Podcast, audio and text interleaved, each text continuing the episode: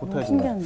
아 저희가 지난 시간에 요한복음 끝나지 않았습니까? 맞아요. 아, 사랑을 드디어 배웠죠, 오늘 우리가. 새로운 시간인데 오. 제가 넌센스 퀴즈를 하나 내도록 하겠습니다. 넌센스. 넌센스? 네, 네. 넌센스 퀴즈 하나 내보겠습니다. 어, 신혼 부부들이 가장 많이 읽는 성경서는? 뭐, 성경이요? 예, 뭐 창세기, 출애굽기, 이렇게 쭉. 창세기요. 창세기 왜요? 처음 시작하는 의미로. 아, 신혼부부니까. 네네, 신혼이니까. 굉장히 좋은 의미인데 아름답다. 아닙니다. 네, 어, 좋은 뭘 의미죠. 거죠? 출산을 바라는 마음으로 아가서? 아가서 아. 아가서 비슷한데 아닙니다. 아가서 아니에요? 저는 이제 어 시어머니가 생각나니까 네. 에레미야 에레미야? 에미야 어, 재밌는데요. 나중에 이거 에이, 아니면 야. 갈라디아서 뭐요? 신혼부부라니까. 갈라디 질투나니까 아이고 무슨 말씀. 아 정답은 바로 에베소서입니다. 에베소서? 또 에베소. 아이를 바라는 마음에 에베소서에. 아, 에. 네. 에, 근데 이. 문제가 사실 여름 성경학교나 뭐 학생회, 청년회, 수련회 가면 단골 문제로 나오는 넌센스 아, 퀴즈예요. 정말요? 우리만 몰랐네요. 네, 그래서 저희 머릿속에 그래서 에베소서가 그게 먼저 떠오를 때가 많거든요.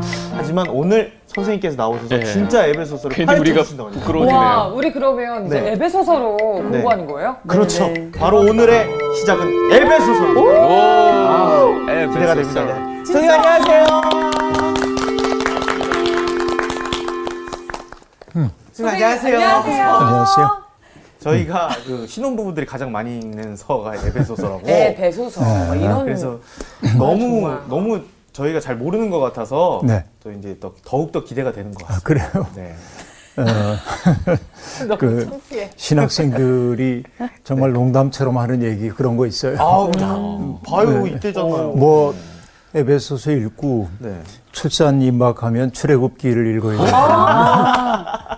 애가 출. 아. 그 다음에 아가서를 읽어야 네, 돼. 그다음에 아가서 읽고. 그럼 이제 나오면 다 순서가 있네. 네. 나오면 있어요. 있고. 네. 이건 뭐 이제 교회 안에 있는 넌센스 퀴즈이긴 네. 한데 아이들에게 성경책의 이름을 익숙하게 만들기 위해서 냈던 퀴즈가 아닌가 하는 생각을 아. 갖는데 어, 사실은 우리가 공부해야 하는 에베소서는 그렇게 이제 그냥 농담거리로 할 책은 아니죠 분명히 오. 음, 굉장히 중요한 의미가 있습니다. 오늘 수업 에베소서 1강 에베소서 개론 에베소서의 문학적 양식이라고 하는 것은 편지입니다. 편지. 우리가 서신이라고 그러죠. 네. 서신, 편지. 편지 써 본 적 있나요? 어 예전에 군대에서 음. 그 전화번호 부를 펴놓고 전부 다 썼던 기억이 있어요. 왜? 그건 무슨 일이야? 네, 그 누구 한 명 답장 오나 이거 생각해봐서 네. 슬프다. 외로움이 오, 슬퍼하지 느껴지네. 마세요. 저희는 연애 때 아, 아, 무슨 소리야. 한 분만 썼나 보네요. 한 아니, 분만. 최근에도 저는 좀 많이 썼어요. 여보 미안해 뭐 이러면서. 그거는 각서 아닌가요? 각서? 지장 찍고 아유, 뭐 최근에도. 음, 그, 뭐, 우리가 사용하고 있는 예. 소통의 수단들이 있죠. 그 휴대폰. 문자 이렇게 예. 보내오고. 편리해지긴 했는데, 이게 깊은 소통은 가능하지 않은 것처럼 느껴집니다. 그래서 어, 지금도 저는 이제 저한테 편지를 보내오는 분들의 편지는 되게 모아둡니다. 이렇게. 어, 상당히 많이 모아져 있는데요. 또 어떤 분들은 컴퓨터로 써가지고 출력을 해가지고 자신의 이름을 서명해서 보내오는 경우도 있지만은 손글씨로 보내온 편지의 맛에는 음. 미치지 못한다고 얘기할 수 있겠죠. 왜냐하면은 아, 컴퓨터로 쓴 글은 문자가 표준화된 문자로 그렇게 하기 때문에 그 속에서 그 사람의 어떤 그 마음이랄지 이걸 느낄 수가 없어요. 근데 손글씨라고 하는 것은 예를 들어서 연예엘이 나한테 편지를 보냈다 하면은 연예엘의 글씨 속에 담겨 있는 저 사람의 존재가 내게 아, 함께 다가오고 있는 것이죠. 그런데 이 친구는 좀 다른 그런 느낌 같아요. 어쨌든 서신이라고 하는 장르는 그런 것이고 편지는 막연한 대상에게 쓰는 편지도 있긴 있지만 예를 들면 뭐 아, 이 편지는 영국에서 시작돼서 이제 그런 그 이상한 편지 있잖아요. 행운의 편지인가요? 네. 소위 예, 그런 편지도 있지만은 예, 대개 편지는 특정한 대상을 향하고 있을 때가 아주 많이 있습니다. 근데 특정한 대상만 향하지는 않을 때도 있어요. 예를 들면 이런 거이죠. 어떤 사람이 쓸쓸한 마음에 뭐 누군가에게 누구라도 나의 수신자가 되어서 받아줘 하는 심정으로 편지를 써가지고 병 속에 집어넣고 병을 밀봉해서 바다에 받. 그래서 이- 이렇게 떠다니다가 그 병이 어느 바닷가에서 산책하던 사람에게 손에 들려지고 그 병 속에 종이가 있는 것을 보고 꺼내서 읽어보니까 편지였고 아, 그 편지가 나의 인생을 바꿔놨다. 이럴 수도 있잖아요. 그래서 글을 쓰는 사람들이 종종 자기들이 글 쓰는 행위를 얘기할 때 그 병에 든 편지 얘기를 할 때가 있습니다. 내가 지금 쓰고 있는 글이 누군가가 읽어줄 텐데 그 글을 읽은 사람의 삶이 어떻게 달라질까 하는 소망을 품기 때문이죠. 그러나 대부분의 편지는 특정한 수신인이 있습니다. 받는 사람이 있는 거죠. 아, 그런가 하면은 그 편지가 오고 갈 때 우리는 뭐냐면 서로의 이야기의 맥락을 이해하게 되고 친밀한 교제가 일어나기 시작합니다. 맥락을 안 되는 건 상당히 중요합니다. 예를 들어서 동준 씨하고 유주 씨가 부부인데 두 사람이 친밀하게 나누는 얘기를 들으면은 우리는 들으면서 이해를 못할 때가 있습니다. 왜냐하면은 그 맥락, 대화의 맥락을 내가 알지 못하기 때문에 문자는 뭔지는 알지만 무슨 뜻으로 한 얘기인지 모를 때가 아주 많이 있습니다. 그렇죠. 그러니까 편지라고 하는 것은 서로의 맥락을 이야기함으로 친밀성의 공간을 창조하기도 한다. 이렇게 말할 수 있습니다. 아, 그리고 아까 얘기한 대로 손글씨의 정다움 이런 것들이 있잖아요. 아, 여러분, 제가 이제 그 개인적 얘기해서 안 됐습니다만은 그 손녀 생일을 맞이해가지고 손녀에게 생일 편지를 써서 보내줬습니다. 근데 이제 얘가 이제 올해 초등학교를 들어갔는데 할아버지의 편지를 드디어 읽을 수 있게 됐잖아요. 와. 그러니까 자랑스럽게 자기 방에 놔뒀던 할아버지의 카드를 가지고 나와서 그 편지의 메시지를 읽고 너무나 행복해서 뺨에다 이렇게 대고 어머. 어머. 그러는 거죠. 그러니까 그 편지 그 자체가 부재하고 있는 할아버지의 현존을 느끼게 만들어주는 거죠. 편지는 그런 장르입니다. 아름다운 것이죠. 그래요. 그러고 보면은 바울 사도가 편지를 가장 많이 쓴 분입니다. 그렇죠. 바울 사도는 거의 모든 글을 편지로 쓴 분이기 때문에 그렇습니다. 아, 그 바울 사도가 썼던 편지가 몇 개나 있는지는 잠시 후에 얘기하기로 하고 대개 편지를 쓰면은 어떻게 되죠? 처음에 어떤 얘기를 해요? 편지를 받는 수신인에 대한 이야기를 하겠죠. 옛날에 우리 편지 있을 때 아버님 전 상서 편지를 받으신 분이 아버님이란 말이에요. 요즘 이렇게 쓰는 사람 아무도 없겠습니다만은 뭐 친애하는 아무개씨 그렇죠. 뭐 이렇게 쓰겠죠. 또 아무개님, 김원구님 이렇게 어, 그리고 편지에 대개 보면은 따스한 인사말 같은 것들이 있습니다. 그죠? 봄이 되었는데, 어? 아, 봄꽃 즐기셨나요? 뭐 이런 데든지, 뭔가 그 계절에 대한 것 얘기한다든지, 그 편지에는, 아, 편지를 보내는 사람이 누구인지, 받는 사람이 누구인지, 그리고 근황에 대한 이야기를 하고, 그 다음에 축복의 말도 하죠. 아, 원구 씨가 행복했으면 좋겠어요. 라든지, 이렇게 얘기합니다. 그러고 나서는 뭐예요? 몸글이 나오죠. 사실은 제가 편지를 드린 까닭은 이러저러한 까닭입니다. 하고 얘기해요. 구체적인 상황, 그 상황에 대해서 나는 이렇게 느낍니다. 이 문제가 이렇게 해결되었으면 좋겠습니다. 라고 하는 내용이 들어가게 됩니다. 그리고 그 다음에는 마무리하는 말이죠. 안부 인사. 예?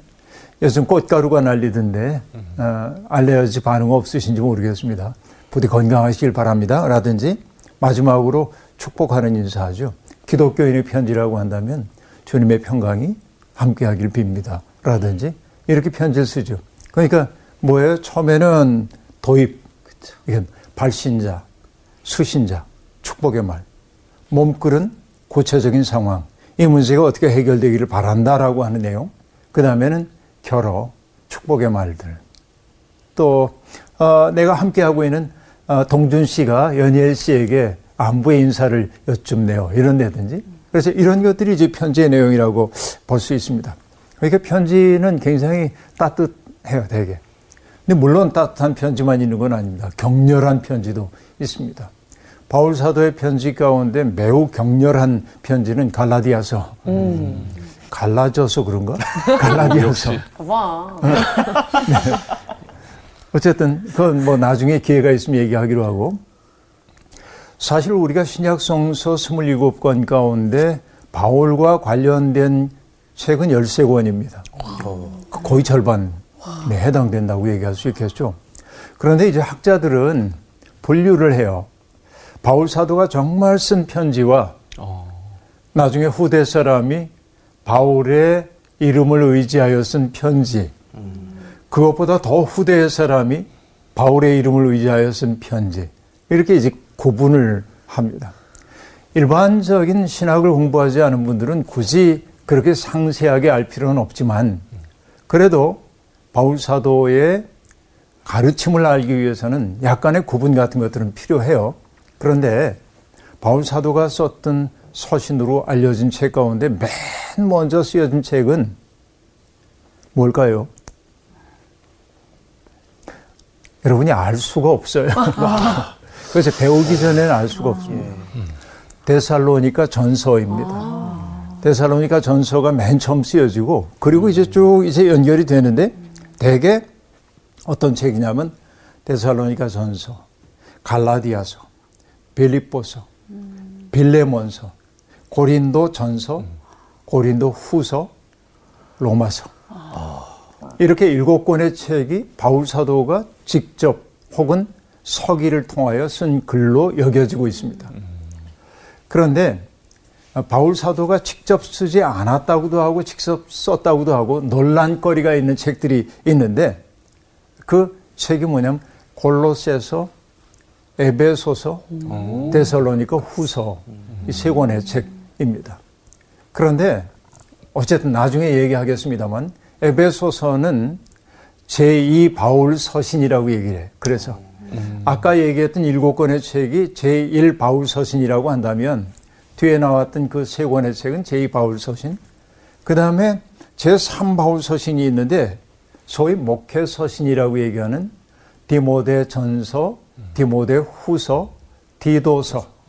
이세 권의 책은 사실은 바울 사도보다 훨씬 후에 기록된 책이기 때문에 그러나 바울 사도의 정신이 그 속에 녹아들어 있다고 보기 때문에 제3 바울 서신 이렇게 얘기합니다. 자, 일곱 권, 세 권, 세 권 그랬죠? 네. 일곱 권 기억하겠어요? 이건 뭐 쪽지 시험 보는 것도 아니고 데살로니가 전서, 갈라디아서, 갈라디아서, 빌립보서, 빌립보서, 그리고 고린도 전 후서, 후서, 네. 그 다음에 중요한 게 빌레몬, 빌레몬서. 마지막이 로마서. 그리고 바울 사도가 쓴 것으로 그 권위를 의지해 썼던 책이라고 했던 것은 뭐였죠? 골로새서, 골로새서, 에베소서. 에베소서, 에베소서, 데살로니가 후서. 후서. 기억력 좋은데? 와. 쪽지 시험 보는 격인데 다 기억을 했는데요. 주입식 교육. 그러면 세 번째 제3 바울 복음서라고 했던 건 뭐뭐 있었죠? 디모데 전후서, 디모데 전후서, 디도서. 디도서. 디도서. 야, 원구 씨 우와. 원래 개그맨이 이렇게 암기력이 좋습니까? 맞아요. 잘 듣고 있습니다. 선생님 잘 듣고 있습니다. 아 그래요? 진짜 또 물어봐야지. 그래도 이거 금방 그렇게 외우는 게 쉽지가 않은데.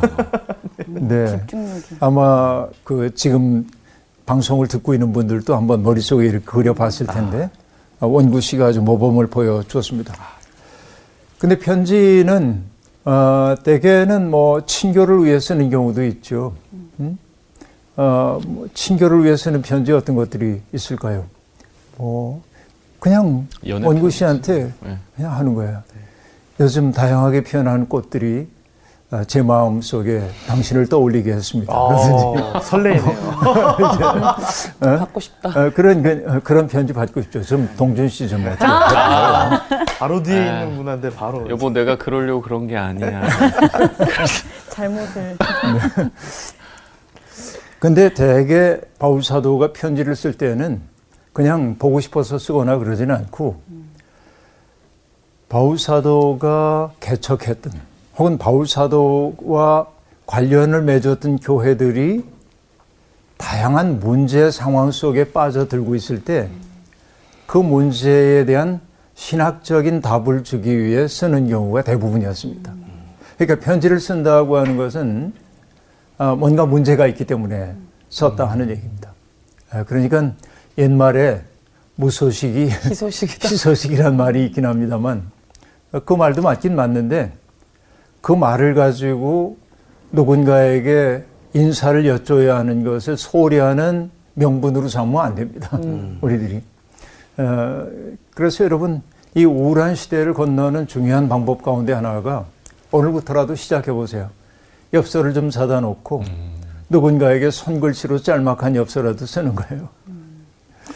어, 꽤 오래 전입니다만은 음, 그 제가 유럽에 처음 갔을 때인데 저를 안내해 주는 분하고 용프라우라고 하는 곳에 올라갔는데 거기 스위스. 갔더니 엽서를 한 장 나한테 가져오더니 당장 그 엽서 거기 앉아 쓰라는 거예요.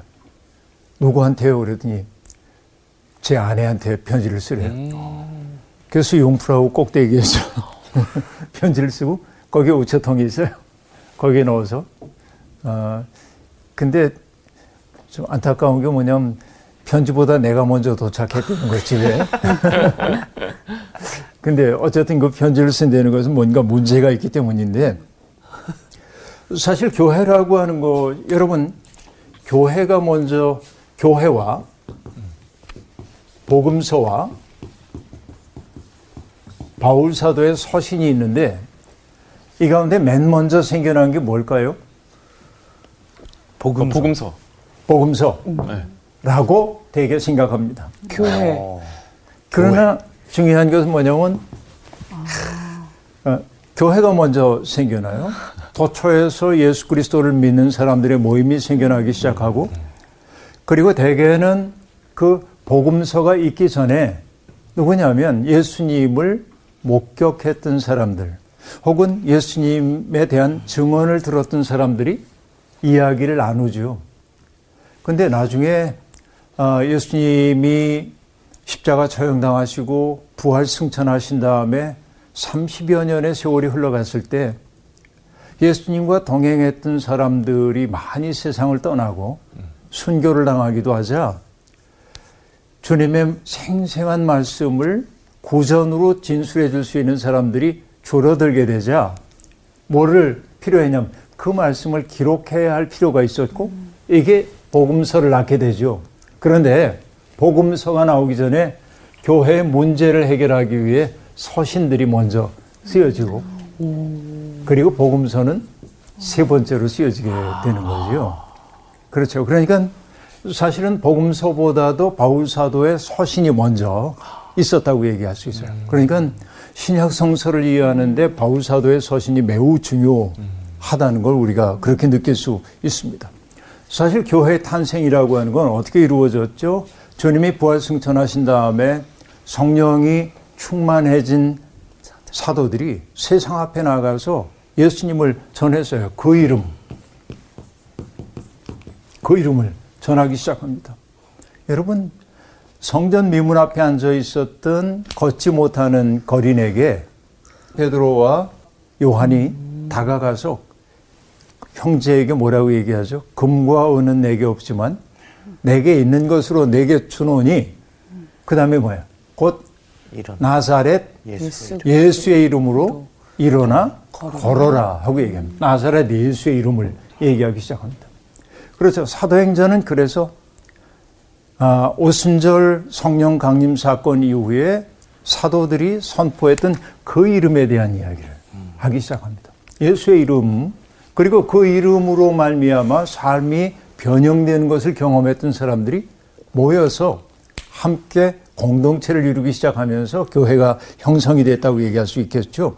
그래요. 그러면서 그 교회 공동체라고 하는 게 예루살렘과 유대와 사마리아와 땅 끝으로 번져가기 시작하죠. 그러면서 복음이 점점 점점 확산됐습니다. 근데 복음의 확산 경로를 보자고 한다면은 뭐가 복음을 확산하도록 했냐면 사실은 아이러니하지만 박해입니다. 사도들에 대한 박해가 예루살렘에서 일어나니까 예루살렘에 있을 수가 없어서 그들이 번져갔어요. 여기저기로. 그렇죠. 마치 들불처럼 번져가기 시작합니다. 역사의 아이러니입니다. 근데 그 박해 와중에 기독교가 이렇게 번져갈 때 그 매개 구실을 했던 사람이 가장 중요한 사람이 바울 사도란 말이죠. 이게 놀라운 일이라고 볼 수 있습니다. 그런데 가는 곳마다 교회가 세워지지만 교회는 성인 군자들의 모임입니까? 완벽한 사람들의 모임입니까? 아닙니다. 그렇지 않죠. 교회 안에는 정말 다양한 사람들이 있어요. 하나님의 은혜 속에서 은혜라고 하는 용광로 속에서 다 녹아져서 불순물이 걸러지고 그리고 순수한 것만 남으면 얼마나 좋겠습니까만 용광로 속에 들어가기를 거부하는 사람들이 있어요. 그 속에 들어가도 자아가 너무 단단해가지고 여전히 자기 중심으로 세상을 보는 사람도 있습니다.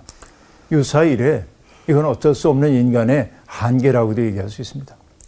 그리고 인간이 완벽한 지혜를 알 수 있어요? 누구도 완벽한 지혜를 갖고 있다고 말할 수 없습니다. 그러니까 견해 차이가 나는 건 당연합니다. 원구 씨하고 유주 씨하고 논쟁을 하는 거예요. 뭐라고 논쟁을 하냐면 세상에서 최고의 음식은 짜장면이다. 그러자 유주 씨가 아 무슨 소리냐 짬뽕이다 싸워요. 진짜 짬뽕이죠. 네. 누가 옳은 거예요? 저요. 네. 짬짜면이 짬뽕 오는 진리. 네. 누구든지 다 알고 있습니다. 취향이죠. 네. 개인 취향. 그러니까 사람이 다른 만큼 세상을 바라보는 시각이 다 다를 수밖에 없고 그래서 우리는 나의 편협함을 인정할 수 있어야 하는데 그걸 인정하지 않으려고 할 때 갈등이 생겨나는 거죠. 그 교회 안에도 그런 갈등이 아주 많이 있었던 겁니다. 바울 사도가 편지를 썼던 까닭은 그런 갈등이 교회 공동체의 연합을 깨뜨리고 있다고 느꼈기 때문에 그 문제를 해결하기 위해 쓰는 편지예요. 예를 들면 데살로니가 전서 같은 책은 종말이 지연되는 데 따른 사람들의 갈등이 심해졌어요. 곧 오신다고 하는 주님이 안 오시는 거예요. 재림 지연이 벌어지기 시작합니다. 그러다 보니까 어, 그릇된 종말론이 사람들을 사로잡기도 해요. 그 문제에 대한 교훈 주기 위해 바울 사도가 쓴 게 데살로니가 전서입니다. 갈라디아서는 율법주의 문제, 그러니까 교회 안에는 유대인도 있고 이방인도 있고 그랬는데 유대인들이 가지고 있는 어떤 그 율법주의를 가지고 복음의 자유를 뒤흔들려고 하는 태도들이 있었기 때문에 그 문제를 해결하기 위해 쓰는 것이 갈라디아서입니다. 이 빌립보서라고 하는 책은 바울 사도가 감옥에 갇혀 있을 때 쓴 편지인데 기쁨의 서신이에요. 그리스도의 마음을 품고 산다는 게 얼마나 행복한 일인지에 대한 이야기를 해줍니다. 빌레몬서는 탈출 노예인 오네시모를 주인에게 빌레몬에게 돌려보내면서 그를 형제의 따뜻한 사랑으로 맞아달라고 하는 부탁의 편지입니다. 고린도 전서는 어떤 책이죠? 고린도 교회가 다양한 분파 때문에 아주 그 어, 갈등 속에 있었습니다. 분파 문제만이 아닙니다. 결혼 문제라든지 우상 앞에 바쳐졌던 재물 문제라든지 은사의 다양함 때문에 다투는 문제라든지 바울 사도는 바로 이런 문제를 해결하기 위해 고린도 전서를 쓰거든요.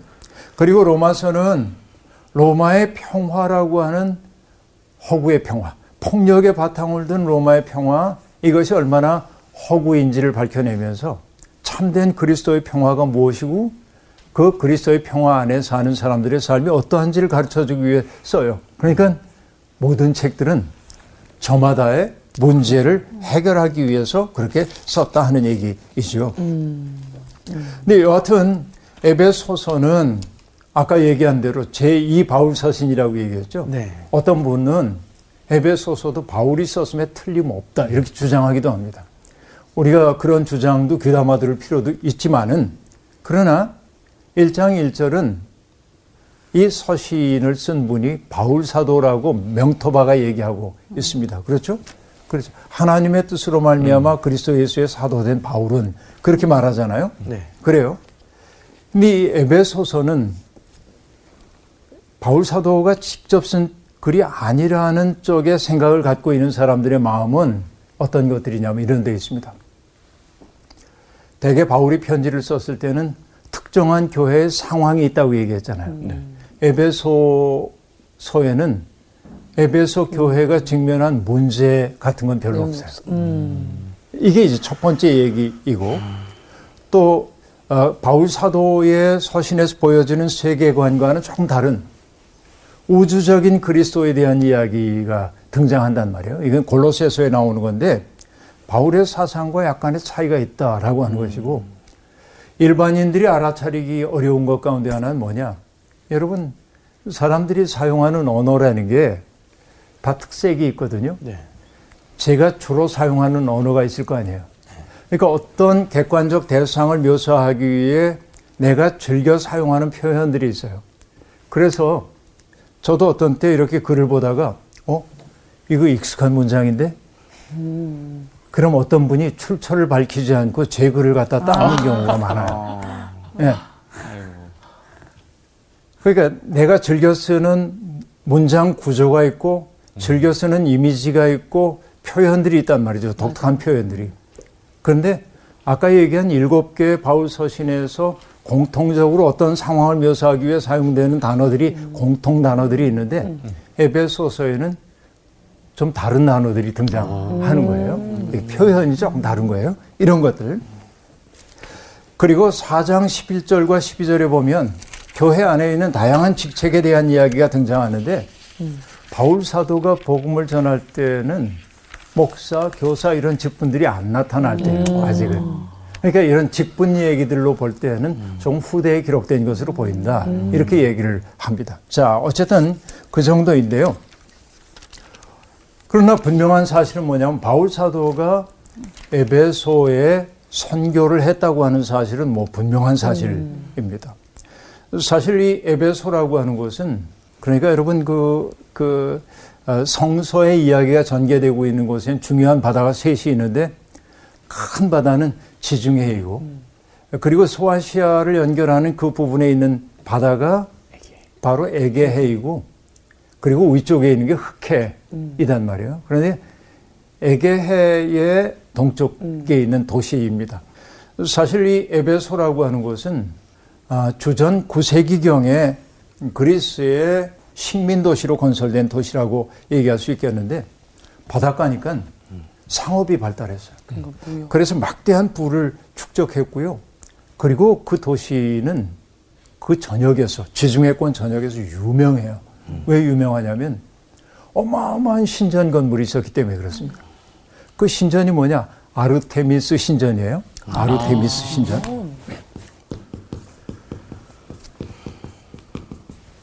아르테미스. 조금 이제 설명을 해야 하겠습니다만은 아르테미스 신전 얘기인데 나중에 요, 요 신전에 대한 얘기를 들려주겠습니다. 바울 사도가 처음에 에베소에 갔던 것은 바울이 세 번의 선교 여행을 하잖아요. 1차 선교 여행, 2차 선교 여행의 막바지에 에베소에 잠깐 들러요. 근데 거기에 오래 머물지는 않고 회당에 들어가서 변론하다 돌아갑니다. 그럼 꼭 다시 오겠다고 얘기를 해요. 그래서 바울 사도의 3차 선교 여행의 핵심지가 에베소입니다. 그 바울은 사도행전 19장을 보면은 바울 사도가 에베소에 가가지고 사람들에게 물어요. 너희가 믿을 때 성령을 받았냐? 그러자 사람들이 대답합니다. 우린 성령이 있다는 소리도 듣지 못했다. 그 무슨 세례를 받았냐? 그러자 아, 세례 요한의 세례를 받았다는 겁니다. 그래서 바울 사도는 성령에 대해서 가르치고 예수의 이름으로 세례받는 것을 가르치고 그들에게 세례를 베풉니다. 그런데 성령이 말씀을 전할 때 성령이 그들에게 임해요. 에베소 사람들에게. 그러자 그들이 방언도 하고 예언도 했습니다. 그래서 12사람의 코어 그룹이 만들어져요. 그래서 바울은 회당에서 석 달 동안 강론하면서 그리스도에 대한 복음을 전파합니다. 그런데 바울 사도가 그곳에서 복음을 전하면서 유대인이 아닌 사람들 가운데 매력을 느껴서 회당 공동체에 동참하고 있던 유력한 사람들이 바울의 이야기를 따라서 거기에 집중이 되는 것을 보고 유대인들이 불쾌감을 느낍니다. 그래서 바울 일행을 비방해요. 그리고 쫓겨납니다. 그 때문에 바울 사도 일행이 가는 곳이 어디냐면 그 유명한 도란노 서원이라고 하는 곳으로 옮겨요.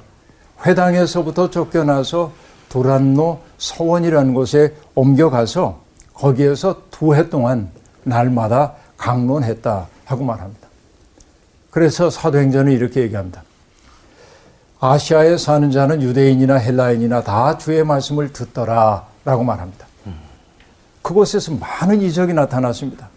어떤 이적들이 나타났냐면 사람들이 바울의 몸에서 손수건이나 앞치마를 가져다가 병든 사람에게 얹으면 그 병이 떠나가고 악귀도 나가더라. 이렇게 얘기합니다. 그러니까 여러분, 에베소에 있는 그 좁은 동네에서 바울 사도가 일으키는 그 기적 때문에 온갖 눈길이 거기에 쏠리는 거예요. 그리고 사람들은 과거에 그들을 사로잡고 있었던 그릇된 마술로부터 벗어나야겠다고 생각하고 마술을 행하던 사람들이 마술서 같은 걸 모아가지고 불태워 버립니다. 놀라운 일이 벌어진 거죠. 그리고 사도행전이 이렇게 요약을 합니다. 이와 같이 주의 말씀이 흥왕하여 세력을 얻으니라 하고 말합니다. 말씀이 아주 흥왕해요. 이게 에베소의 상황입니다. 그런데 그곳에는 어떤 사람들이 있었냐면은 아까 얘기한 아르테미스 신전 때문에 유명한 도시라고 얘기했잖아요. 네. 근데 신전에 내가 왔어. 이 신전 앞에서 내가 뭐 신, 신에게 뭔가 바치기도 하고 그러고 가는데 돌아갈 때 사람들이 꼭 뭘 하고 싶으냐면 우리 여행지에 가면은 기념품 사는 것처럼. 아르테미스 이 신전에 모형을 사가지고 집에 가고 싶은 거예요. 사람들이. 불상처럼. 그래서 은을 가지고 그걸 만드는 사람들이 있었는데 사업에 큰 손실을 입은 거예요. 왜냐하면 사람의 손으로 만든 것은 신이 아니다. 이렇게 바울 사도가 가르치는 거예요. 그러니까 사업에 상당히 많은 어려움을 겪게 되는 겁니다. 그러자 그 데메드리오라고 하는 사람이 자기의 직공들과 그리고 자기가 만든 이 제품들을 판매하는 영업자들을 불러 모아가지고 선동하여 시위에 나서게 합니다. 이 낯선 자들이 들어와가지고 지금 우리 사업을 망가뜨리고 있다는 것입니다. 바울은 일단 몸을 피했어요. 그런데 바울을 추종하던 사람 몇이 붙잡혀가지고 연극장에 끌려가지고 정말 그 조리돌림을 당하고 있는 상황이었습니다. 다행히 바울 사도는 그 폭력적 현상에서부터 벗어날 수 있었습니다. 왜냐하면은 이렇게 요란스러우면은 도시 소유죄가 될 수 있다고 말하면서 이 사람들에게 문제가 있다고 한다면은 정식 모임을 통해서 처리되어야 한다고 말함으로써 바울 사도가 에베소서에서 벗어날 수 있도록 해주었습니다. 그러면 여러분 잠깐 동안만 얘기를 할 텐데요. 아르테미스라고 하는 이 여신이 도대체 뭐냐, 그러게 무슨 여신이야? 뭐길래 그러냐 하는지 모릅니다.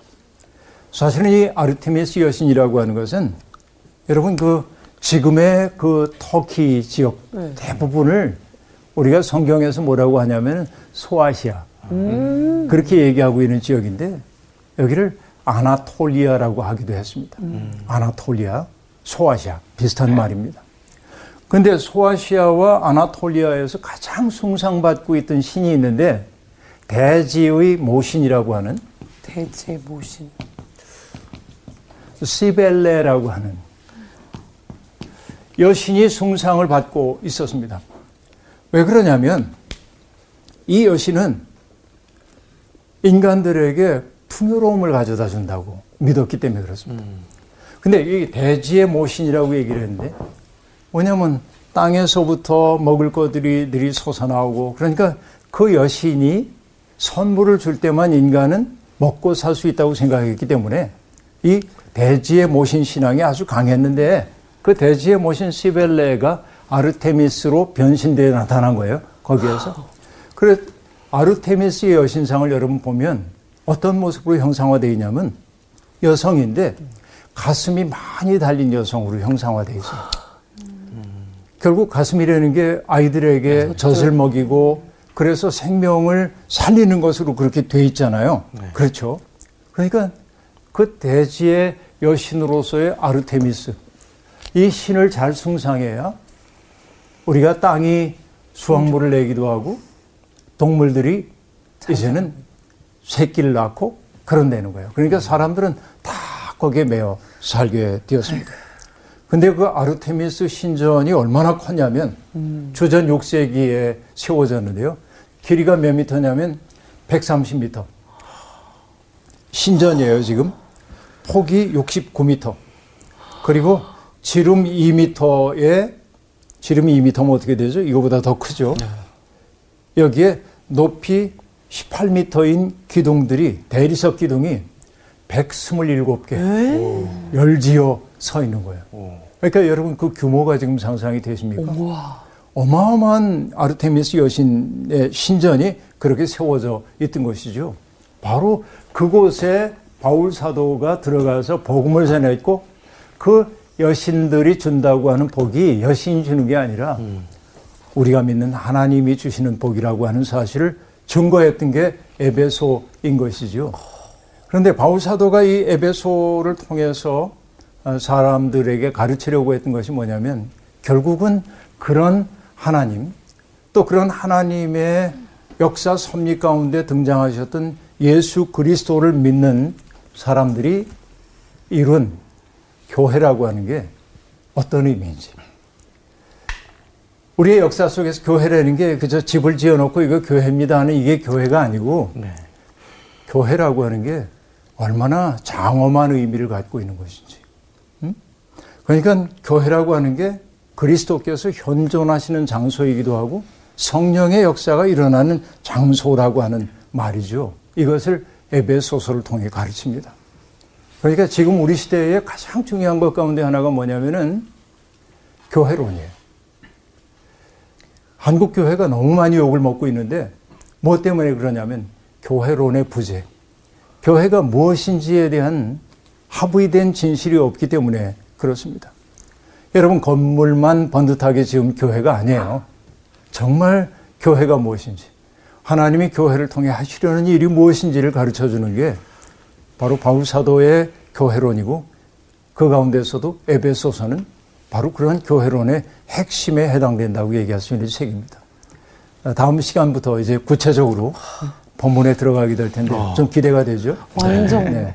그런 기대감을 품고 네. 다음 시간부터 한번 본문으로 가보도록 하겠습니다. 예. 오늘 수업 여기서 마칠게요. 오, 고맙습니다. 감사합니다. 쭉 그냥 연달아 하면 안 돼? 목사님 난 해주시겠다. 오늘 할줄. 알았어. 그니까.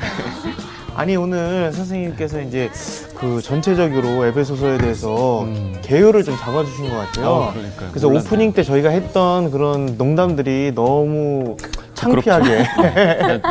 근데 어떻게 들으셨어요? 오늘 기대가 어떻게 되십니까? 음, 정말 하나님께서 그 교회를 이 땅에 세우신 그 뜻과 목적이 무엇인지 이 예배 소설을 통해서 더 알 수 있게 될 것 같아서 너무 기대돼요. 네. 바울의 마음도 너무 궁금하고 어떤 마음으로 보냈을지가 너무 궁금해요. 아 빨리 지금 다음 주가 됐으면 좋겠다. 기대가 됩니다. 아무래도 이제 사도 바울의 이제 입을 통해서 네. 저희가 듣는 거기 때문에 그 한 사람의 이제 입장에서 이제 바라본 것들이기 때문에 더 와닿고 우리가 어떤 마음가짐을 가져야 되냐 이제 나오겠죠. 네. 굉장히 기대가 됩니다. 그러면 우리 몸이 제가 우리의 몸은 교회입니다. 이러면 여러분께서 다 같이 제대로 된 교회가 됩시다라고 같이 외쳤으면 좋겠습니다. 자, 우리 에베소서 어, 새로운 장을 기대하면서 여러분 우리의 몸은 교회입니다. 제대로 된 교회가 됩시다. 아 기대됩니다. 에베소서.